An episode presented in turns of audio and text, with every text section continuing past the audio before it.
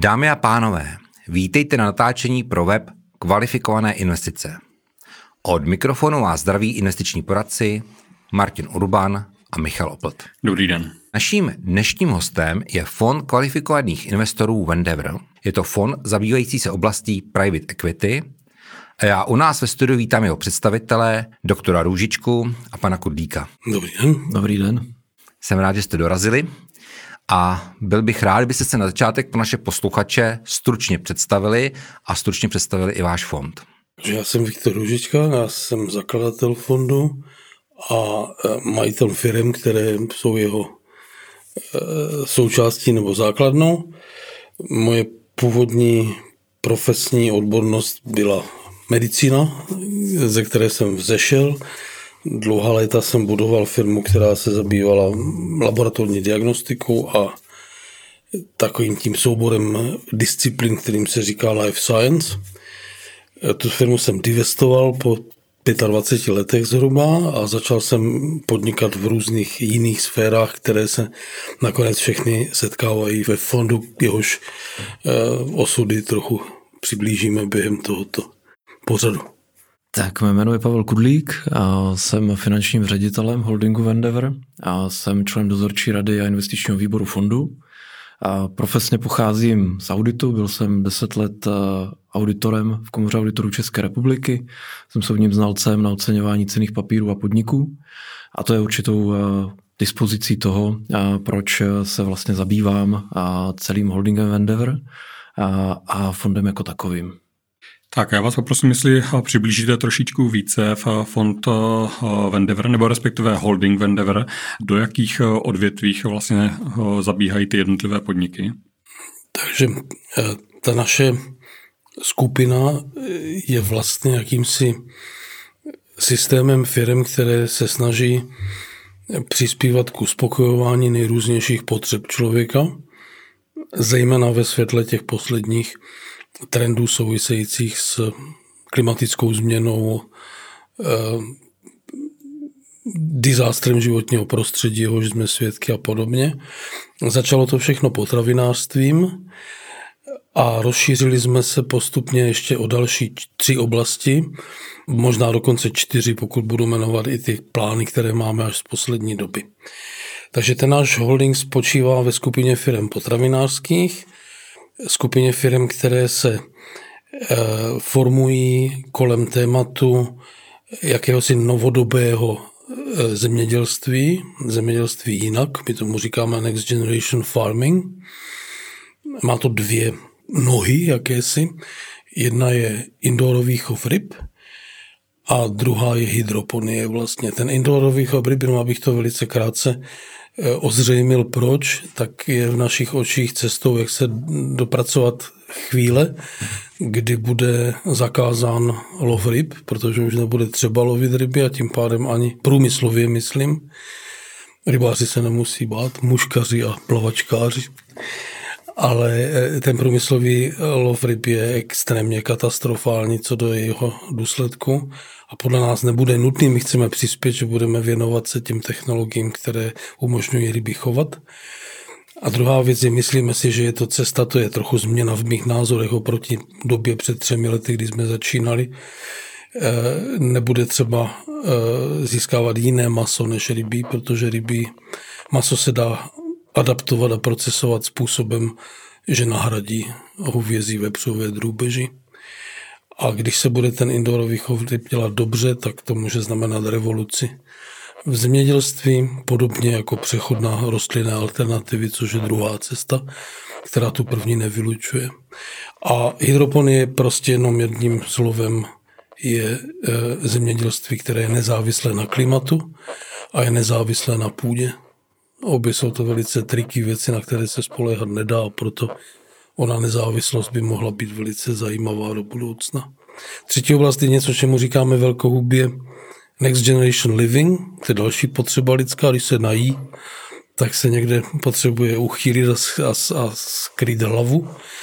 E, spočívá to v začátku, aspoň v naší továrně, na hotové domy, které chceme dělat jako domy pasivní, se solárními střechami, se tepelnými čerpadly, geotermální energií, v případě větších kondomíní chceme se zabývat lokální výrobou vodíku a jeho užití.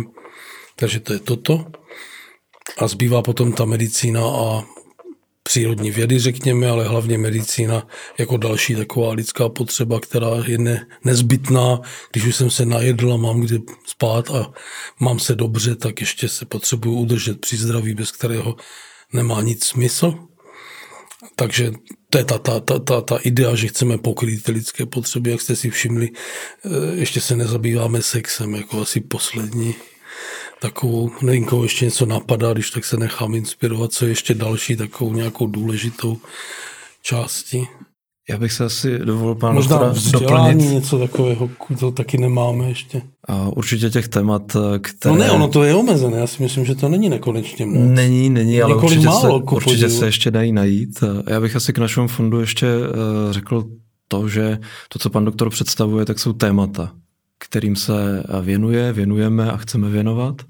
A ve stávající chvíli musíme říct, že ve fondové struktuře, to znamená v aktivech fondu, se nacházejí společnosti zejména z oblasti potravinářství, ale i z té oblasti, řekněme, Next Generation Farming, kde v tuto chvíli to jsou pěstírna hub České houby, společnost České houby. Máme tam i zástupce z oblasti zdravotnictví, CM Trade. Nicméně pojďme si říct, že to gro toho fondu teď v tuto chvíli těch aktiv je v potravinářství. Tady akcentujeme, tak jak pan doktor řekl, tu linii rostlinných alternativ a je potřeba říct, že fond se zaměřuje na společnosti, které mají na tom trhu, na výrobní a obchodní společnosti, které mají na tom trhu už vybudovanou svoji pozici. Jsou to, jsou to společnosti, které jsou z hlediska struktury, obchodního zastoupení, produktů zcela saturovány a jsou samostatné. A my se těmto společnostem snažíme k jejich standardní konvenční živočišné výrobě vždycky do, té, do toho programu implementovat ty rostlinné alternativy. Snažíme se v těch společnostech hledat vzájemné propojení, synergie, snažíme se, snažíme se je povyšovat jako jednotlivé společnosti v tom celku a na vyšší přidanou hodnotu. Takže to je to, je důležité říct, protože ty témata, které pan doktor zmínil, jsou opravdu široké, dávají dohromady smysl, ale ten stávající stav těch věcí, tak jak je, tak jsem právě popsal. Tady ta vlastně potravinářská část toho holdingu, která byla vlastně vložena v loňském roce do fondu Vendever, nebo přesně do fondu Vendever Private Equity SICAV. Jaká vlastně, jaký byl důvod vložení těchto ne finančních prostředků, ale těchto společností do fondu a jaká je vlastně strategie toho fondu do budoucna? Já si myslím, že ten důvod je zcela jasný a je otevřený z naší strany. A my vlastně tímto fondem kvalifikovaných investorů přinášíme možnost jednotlivým kvalifikovaným investorům se podílet na reálných aktivech, zejména z České republiky v této chvíli. Jsou to reálné výrobní podniky, obchodní podniky. A spousta kvalifikovaných investorů může znát a zná produkty a služby našich, našich společností. A myslíme si, že je skvělé a je velice správně vlastně těmto kvalifikovaným investorům takto umožnit podílet se, aktivně se podílet z hlediska vlastnické struktury na, na těchto společnostech. A tím předpokladem právě je to, že tyto, tyto majetkové účasti na společnostech jsou v aktivech fondu. Tak to je důvod toho vkladu. Můžete přiblížit eh, hodnotu majetku? K 31.12. hodnota aktiv fondu byla 989 milionů korun a k dnešnímu dni je to určitě přes miliardu a řekněme miliarda 50 milionů korun. To berte jako eh, číslo eh, ne zcela přesné, nicméně řádově. A a nějaké dlouhodobé cíle fondu, pokud se posuneme o 5-10 let eh, dál? Pokud se budeme posouvat o 5-10 let dál, tak eh, samozřejmě ambice, už která vyplývá z těch témat, které pan doktor zmínil, je, je určitě strojnásobit až ze čtyřnásobit velikost tohoto fondu, když se budeme dívat na ten pěti až desetiletý horizont. To, co naše klienty zajímá, je výnos. Co vlastně mohou vydělat na tom, když s vámi budou investovat. Pojďme se tedy podívat na to, jakou strukturu máte pro investory připravenou. Vím, že máte preferenční akcie a výkonnostní akcie. Můžete nám trošku popsat detailně, jak funguje? Určitě ano. A kvalifikovaným investorům nabízíme investici do preferenčních investičních akcí fondu. A to jsou akcie, které z hlediska svého výnosu a jsou a v určitém intervalu výnosnosti 6 až 10% Když budu říkat 6 až 10% tak ono to zní možná bláznivě, a že je tam nějaká spodní hranice, jak je to možné, vždyť přece jako kvalifikovaný investor vstupuji do absolutního rizika, to je důležité, to si každý kvalifikovaný investor musí uvědomit.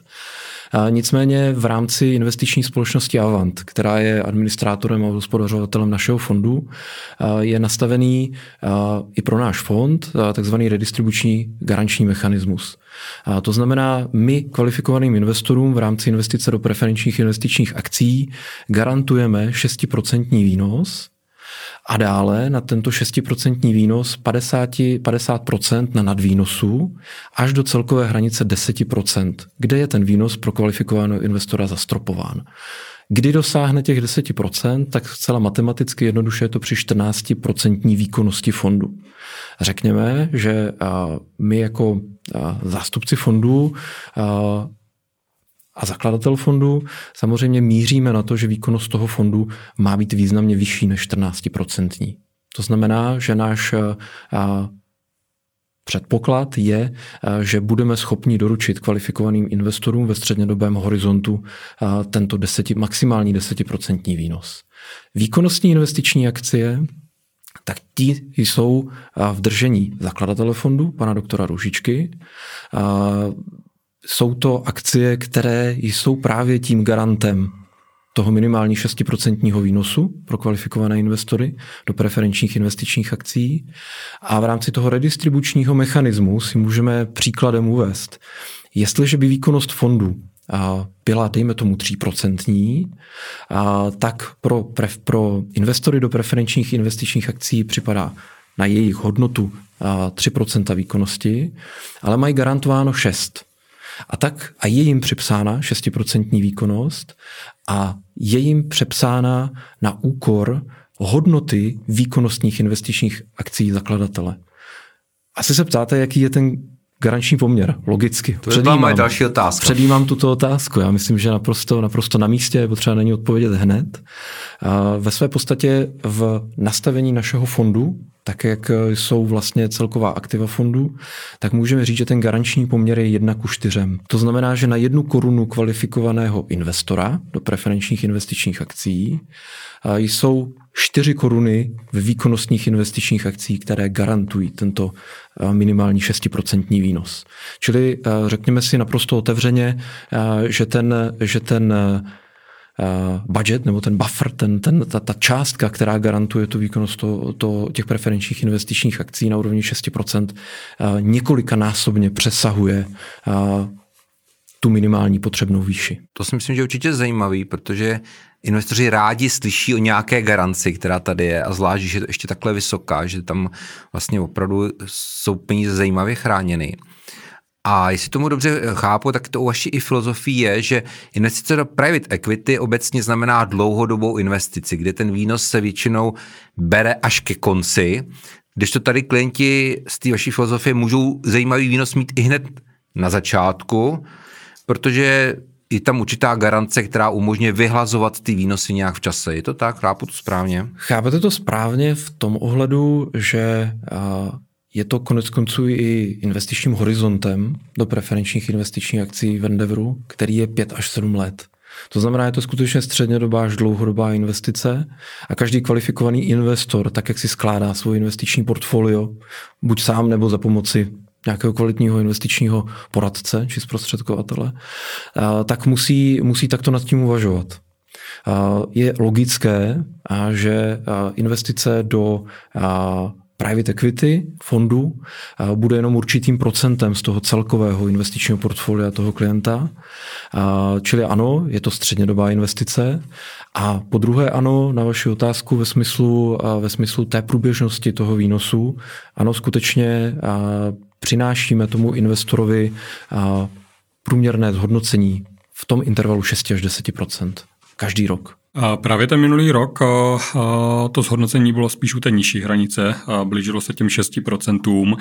Můžete, ty faktory jsou asi jasné, přesto můžete nějakým způsobem zhodnotit, proč ten minulý rok byl spíše horší oproti, řekněme, tomu střednědobému výhledu? Je to z toho důvodu, že ten rok pro nás byl rokem, řekněme, z hlediska fondů a rokem transformačním, to je jeden aspekt.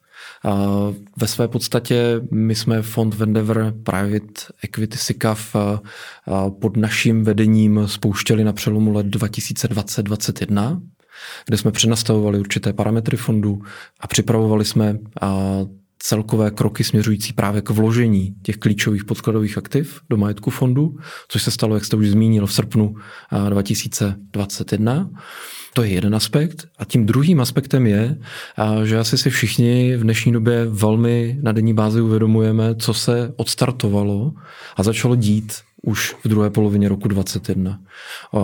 Velkým způsobem nejenom naše podniky, ale celá ekonomika byla zasažena, řekněme, nákladovou inflací, to znamená, to znamená inflací jako takovou, což se u našich výrobních podniků projevilo dynamickým růstem v nákladové struktuře, a nicméně, vzhledem k tomu, že našimi hlavními obchodními partnery u těch jednotlivých společností jsou obchodní řetězce, a, tak ty a, ještě na podzim roku 2021 v lednu únoru roku 2022 nebyli ochotni akceptovat tempo růstu cen, které by bylo nutné k tomu, aby jsme naplno přenášeli nákladovou inflaci do odběratelských cen. Vznikl tudíž eh, určitý, eh, řekněme, rozpor nebo určitá, určitá mezera, která eh, přes rostoucí tržby našich společností měla dopad na klesající ebidu a EBITDA marži. A protože vklad našich společností do majetku fondu probíhal v srpnu na základě znaleckého posudku znalecké kanceláře RSM, renomované znalecké kanceláře. A to ocenění probíhá na bázi diskontovaného cash flow, to jsou metody ocenění standardních výkonnostních společností. A tyto, tyto, tato, tato metoda předjímá ocenění na bázi finančních plánů. A tyto finanční plány v době, kdy to ocenění bylo zpracováno, ještě netušili, co se na základě důsledků koronavirové krize a následně Ukrajiny, nebo řekněme ruské agrese na Ukrajině, propíše do ekonomiky, tak svým způsobem nereflektovali tyto skutečnosti. Byť to ocenění bylo velmi, řekněme, striktní, bylo velmi nízko posazené, tak ty efekty, které se naplno promítly do ekonomiky v lednu v únoru, kdy bylo zpracováváno ocenění nebo přecenění těchto majetkových účastí ke na 30.12.21, tak tam už ty finanční plány s tímto efektem počítají. To znamená, u nás došlo k negativnímu přecenění k 31.12. ve výši 40 milionů korun na těch majetkových účastech. Prosím, jenom předjímejte, že, to, že je to minus 40 milionů korun na miliardě to přecenění, tak jenom aby bylo vnímáno, že to negativní přecenění nemá zásadní, zásadní roli v danou chvíli, ale je to jeden z faktorů, který hraje nebo, nebo je to jeden z faktorů, který má vliv na to, že jsme našim kvalifikovaným investorům připsali tu garantovanou výši ve výši 6%. A ta marže neklesla nějak dramaticky, v, alespoň z mého pohledu, z toho potravinářského, možná 2% jsou hodně, ale v, podle toho vlastně, v, co jsem četl ve výroční zprávě, tak ta EBITDA marže mohla klesnout z nějakých 10 k 8%. Je to zhruba tak a tady je asi velice důležité říct, že čekáme, že tento efekt je krátkodobý. Jinak to není málo, protože to nejsou dvě, ale 20, že tím pádem. Z 10 ano, na 8 ano. 25, tak, no to je tak. velice moc. Berme to tak, že tento efekt v našich očích je krátkodobý. Už eh, řekněme v březnu, v dubnu, v květnu obchodní řetězce, čili naši obchodní partneři, byli donuceni akceptovat eh, daleko drastičtější zdražování. To myslím vidí každý a ne kvalifikovaný investor, ale každý spotřebitel na svém nákupním košíku, kdy ve své podstatě se nám daří snižovat tu mezeru, která nám vznikala mezi tou rostoucí nákladovou inflací a přenášením této inflace do, do těch odběratelských cen.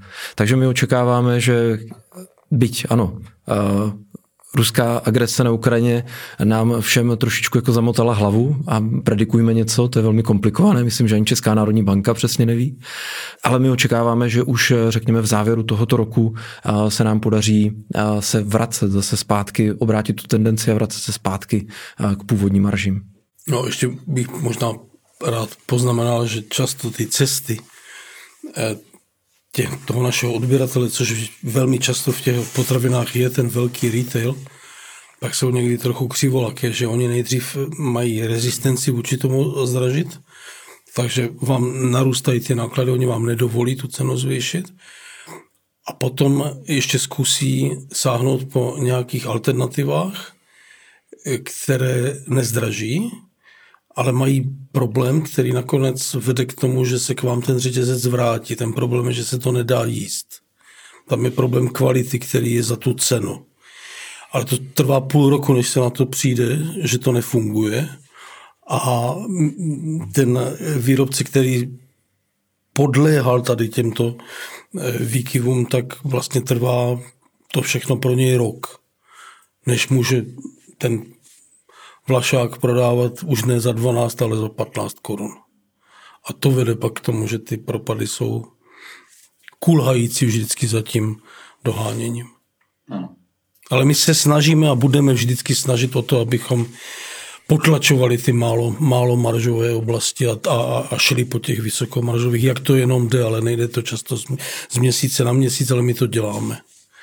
Eh, jsme připraveni i divestovat tam, kde vidíme, že ty marže nejsou dost eh, pro náš nějaký standard, který není 6%, rozhodně chceme víc. A půjdeme po firmách, které ještě mohou eh, tvořit marže významně vyšší. Teď to vidíme u takové nové disciplíny, které se věnujeme, a to jsou hotová jídla, kde to může být až 50%. Tady asi potřeba říct, že v tom, této oblasti, o které se možná rozhovoříme trochu víc, a, tak už jsme udělali první krok a v Dubnu jsme akvírovali 100% obchodní podíl na brněnské společnosti Freshbox, a která je takovou první vlaštovkou v tom portfoliu a fondu a v této oblasti, ale ta ambice je daleko vyšší. Ta ambice je daleko vyšší a ty důvody jsou, jsou právě ta vyšší přidaná hodnota, vyšší maržovost toho biznesu a současně a naprosto zapadá do té teologie fondu, a, kterou máme. Takže jestli to správně chápu, očekáváte ne? nebo předpokládáte, že lidé spíš budou si kupovat hotová jídla domů podobně, než chodit do restaurací, že to je jaký trend, který je zvenku. Ten trend přichází zvenku, je to, už se to děje. Česko tady není průkopník zrovna, ale děje se to i tady samozřejmě a jsou dvě věci. Jednak restaurace jsou stále větší svízel, nejenom nákladově, ale i taky proto, že to nemá kdo vařit. Je ubývá kuchařů prudce ještě víc ubývá toho pomocného personálu. Lidi se nejsou připraveni trávit život v té zapařené, teplé, vykachlikované místnosti bez světla a vzduchu. A e, je to prostě problém. A ty hotová jídla, ty firmy, které dělají catering, tak se zaměřují i na to zásobovat gastro. To znamená, pak máte méně toho vaření v restauraci. Takže on, i ta restaurace je trh. Ale tady dolů a lidi přestávají vařit z více důvodů. Jeden důvod je takový ten, že ta, ta smartphone, facebooková generace to neumí. Od těch maminek to nemají, maminky už to neumí. U nás starých lidí to tak nebylo, my jsme se naučili vařit prostě od babiček přes rodiče. Druhá věc je, že je čím dál tím víc, nevím, jestli to trvá dál ten trend, ale byl nastoupen, že je víc singlů a takových těch no-kid families nebo no-kid couples, a tam to fakt nemá cenu moc, musíte tu polívku jít 14 dnů, protože nemá cenu ji navařit méně než několik litrů, takže je to problém. Je tam strašně velké procento takových těch jako odkrojených zbytků a nakupujete v tom nejmenším množství v těch nejdražších obchodech a nakupujete draho tím pádem. Takže ekonomicky to taky nevychází, takže těch důvodů je víc a potom další věc, lidi mají čím dál tím paradoxně méně času což neodpovídá tomu, že vlastně jich, no teď nebudu to rozebírat, ale prostě lidi nemají, nejsou připraveni vařit i kvůli tomu, že si to bere čas a e, konkuruje to potom jenom té restauraci, která má ty svoje problémy, které jsme jmenovali. Takže my víme, říká se, využívá se takového příkladu, nevím pro české země, jestli to má smysl používat, ale já to řeknu. E, v New Yorku se začaly prodávat byty, které nemají kuchyň. Ve velkém, jako po tisících. Prostě někdo naznal, někdo ne, asi hloupý, že nebude designovat kuchyně, sníží náklady na ten byt a vlastně nesníží ten uživatelský komfort toho uživatele. Je tam asi nějaká microwave a možná nějaké ještě místo na nějaký nakrájení si salátu nebo něco. Nevím, nebyl jsem v tom bytě, ale čtu takové zvěsti, čili se zdá, že ten trend to je. A jak říkám, ta přidaná hodnota je tam obrovská. Zatím. Jak jsou na tom ty jídla kvalitativně? Jo, já Mohou mám... být velmi dobře. Ne ta nej, nejlevnější. Ne to, co, eh, já to nebudu jmenovat, asi to by nebylo korektní, ale v jistých obchodech českých si to můžete koupit. Nedá se to jíst víceméně, ale to vůbec není hotové jídlo, o kterém tady mluvíme. Já znám z Polska které je velice pokročilé tady v tom všem. Ten polský trh je velice vpředu, nebo celý ten obor. Opravdu gurme, kulinářská pochutnání, hotového typu. Je to za víc peněz, samozřejmě už to není za 80 korun ten oběd, ale není to nic horentního, dá se to. Aspoň většině lidí se to dá, je to dobré. Navíc technologie jsou, jsou e, pokročilé. Vy nemusíte jenom to jídlo uvařit a někomu dovést za čerstva, nebo ho schladit šokově a s nějakou dvoudenní trvanlivostí se o něj postarat. Jsou technologie, které vám umožní to jídlo držet ve vysoké kvalitě a jako čerstvé 14 dnů až 100 dnů dokonce jinými technologiemi. Takže e, nezadá si to kvalitativně. Byť se tomu nechce věřit, je třeba to zkusit. Neskusíte to, když pojedete do samoobsluhy a koupíte mm-hmm. si mhm. něco. Tak kde to koupit? Brzo u nás. Jinak já, já nevím, jestli, jestli jsou, možná, že ně, křivdím někomu, možná to dodává některá z firm, které já neznám, eh, na té labužnické úrovni té kvality, ale já to nevím v Česku. Mohl bych jmenovat ty firmy zahraničně, ale ty nedodávají sem, tak to asi nemá smysl. Ale je to v procesu změny rozhodně. Já si potřeba ještě říct, že tady v této oblasti se zaměřujeme a jako v tuto chvíli máme rozpracovaných zhruba sedm akvizičních příležitostí z toho, z toho zhruba tři nebo čtyři jsou z této oblasti. A nemíříme pouze na Českou republiku, ale míříme na ten středoevropský region. My máme teď vyloženě už k podpisu e, dvě polské, podepsali jsme jednu rumunskou a díváme se po Německu nebo obecně německy mluvících zemích všech třech, tomu Dachu, a zajímá nás hned už asi v první linii, pokud se najde ta osobnost, která by to tam mohla vést, tak nás zajímají Spojené státy.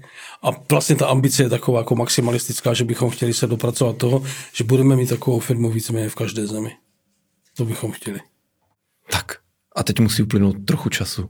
No mě jste trošku šokovali představu bytu bez kuchyně. Je to divné. Ale jako je to, věřím, že je to, jako, já je to možná ten, jako extrémní příklad. třeba takový. za pár let to já, bude Já bych ho nechtěl, vy taky ne asi, ale že se to děje, je asi trochu, jako už to něco říká. Už jste o tom mluvili, že dneska cokoliv predikovat, to je věštění z křišťálové koule. Každopádně mluvili jste tady o maržích, o tom, jak klesají. Vidíte, že ty marže se dokáží do konce roku dostat na původní úroveň, protože vstupy jdou stále nahoru Teď je otázka, jak rychle bude možné zvyšovat ceny, jestli je reálný i pro to hospodaření, pro to všechno, aby se tohleto dorovnalo třeba do konce letošního roku, nebo to bude další proces? Už jsem o tom, už jsem o tom mluvil. Myslím si, myslím si, že ten trend se do konce roku určitě otočí a zpátky k těm pozitivním, těm vyšším maržím. A tvrdit, že se to do konce roku stane, Nedokážu, určitě ne. A to, bych, to bych se asi moc chvástal a to nechci. A nicméně myslím si, že ten trend eh, se už otáčí, že se otočí, ale kdy přesně se toto podaří, nedokážu, nedokážu, nedokážu potvrdit ani říct. Nevím, jestli pan doktor má nějakou vyšší Nemám, představu. Ne, ne, já jenom úplně z přirozenosti věci si myslím, že u toho potravinářství ty marže byly tak ubohé, že ten jejich pokles nemůže být než přechodný to se musí vrátit někam, kde to je pro ty firmy únosné. A to je tam, kde to bylo před těmi změnami a před tím poklesem a tam to prostě musí dojít. To jsem si jistý, že ano. Tam, kde byly marže pěkné, tak budou méně pěkné možná na dlouho. To je jiná třeba nějaké 20% a vyšší budou 15 nebo 12, ale kde byla 6, 5, tak nebude dlouhodobě 3, to se nedá dělat dlouhodobě a proto si myslím, že, bude, že ten, ten zákazník bude prostě nucen nakonec o to něco málo zaplatit víc, a nebo možná ten retail, který si drží svých plus minus 100% nebo 50, podle toho, jak to počítáte, tak eh, bude třeba dlouhodobě nucen k tomu, aby to o 10% zmenšil, to nevím. Vnímám to jako i určitou příležitost nakoupit některé podniky vlastně a zařadit je vlastně do toho fondu, respektive do holdingu. Máte na to přichystané akviziční financování? Chystáte se na nákupy? Zmiňovali jste, že vlastně očekáváte nebo máte ve výhledu vlastně nějakých sedm podniků? Určitě, určitě s tímhletím pracujeme. Určitě proto také oslovujeme kvalifikované investory, a protože kapitál a zdroje hledáme a voláme po nich. Je potřeba říct, že standardně eh, do akvizic chodíme eh, i s pomocí eh, klasického bankovního sektoru, to znamená s využitím bankovních akvizičních úvěrů. A samozřejmě i my sami a pan doktor je schopen přinášet ekvitu a kapitál, který pro tyto účely používáme. Vendever a řekněme private equity fond Vendever, SICAF, není jediným, jedinou aktivitou pana doktora, není to jenom jediným, jediným, jediným prvkem v jeho podnikatelském bytí a na tom je to založeno. Já možná, pane doktor, dám na závěr prostor ještě vám na nějakou, vy jste zmínil nějaké globální cíle. Jakou máte vizi v rámci toho fondu třeba za pět let? Pět, pět let není zase tak dlouho to čím jsme starší, tím víc víme, že rok není vůbec nic. Ale my bychom se chtěli v těch jednotlivých oblastech konsolidovat, aby jsme měli tak jako mít hlavu a patu, aby jsme byli uceleným eh, eh, hráčem v tom, kterém pod oboru. Já bych chtěl během těch pěti let všechny ty jmenované oblasti plus jednu nejmenovanou ani nebudu, protože už na to nemáme prostor, možná budeme mít pět noh, eh, dostat víc nad takovou tu mez viditelnosti. Pan Kodlík mě korigoval, že mluvím o věcech, které v tom fondu vlastně nejsou, to je pravda, ale oni tam velmi brzo budou. My eh, ctíme tu zásadu, že do toho fondu necpeme firmy, které jsou vyloženě nové, ať už jsou námi založené nebo koupené eh, po, po založení někým jiným a nikdy to nebudeme dělat tak, aby snižovali jeho výkonnost, čili z firmy, které často a pochopitelně a správně netvoří zisk první dva roky, dejme tomu své existence, ty firmy zůstávají mimo fond a jakmile se stanou etablovanými a vykáží dobré výsledky, tak do toho fondu budou vloženy. My máme takovou jako žertovně nazvanou druhou holdingovou strukturu, které říkáme Rose Garden, Eh, kde soustředujeme ty firmy, které ještě čekají na to, aby byly povýšeny do stavu hodného toho jít do toho Vendevru. Tam máme asi, já nevím, 10 firm činných, řekněme. Je to tak. tak nějak. Takže ta vize, no, jinak asi to t- pět let je dotáhnout všechny ty nohy do viditelné podoby, propůjčit jim nějakou takovou kompaktnost a určitě už nějaká velmi zřetelná internacionalizace. To se mi zatím vůbec nepovedlo že mimo, mimo Česko vlastně nehrajeme žádnou roli a to bych chtěl změnit. A to si myslím, že je na pět let až až. My vám děkujeme to, za to, že jste nám představili vaše plány. Bylo to velmi zajímavé povídání. Jsem velice zvědav, co z těch, toho, co jste mluvili, tak jak to všechno se promítne do našeho života, jak to dopadne za pár let, co se z toho podaří a co ne. Každopádně vám přeju, ať se vám daří splňovat vaše výnosy, ať investoři jsou spokojení, ať se vám daří naplňovat i vaše vize, které máte, oboru potravinářství a mnohé dalších nohách, jak jste o tom mluvili. Držíme vám palce a budeme se třeba těšit někdy v budoucnosti, že se zase společně u nás ve studiu uvidíme.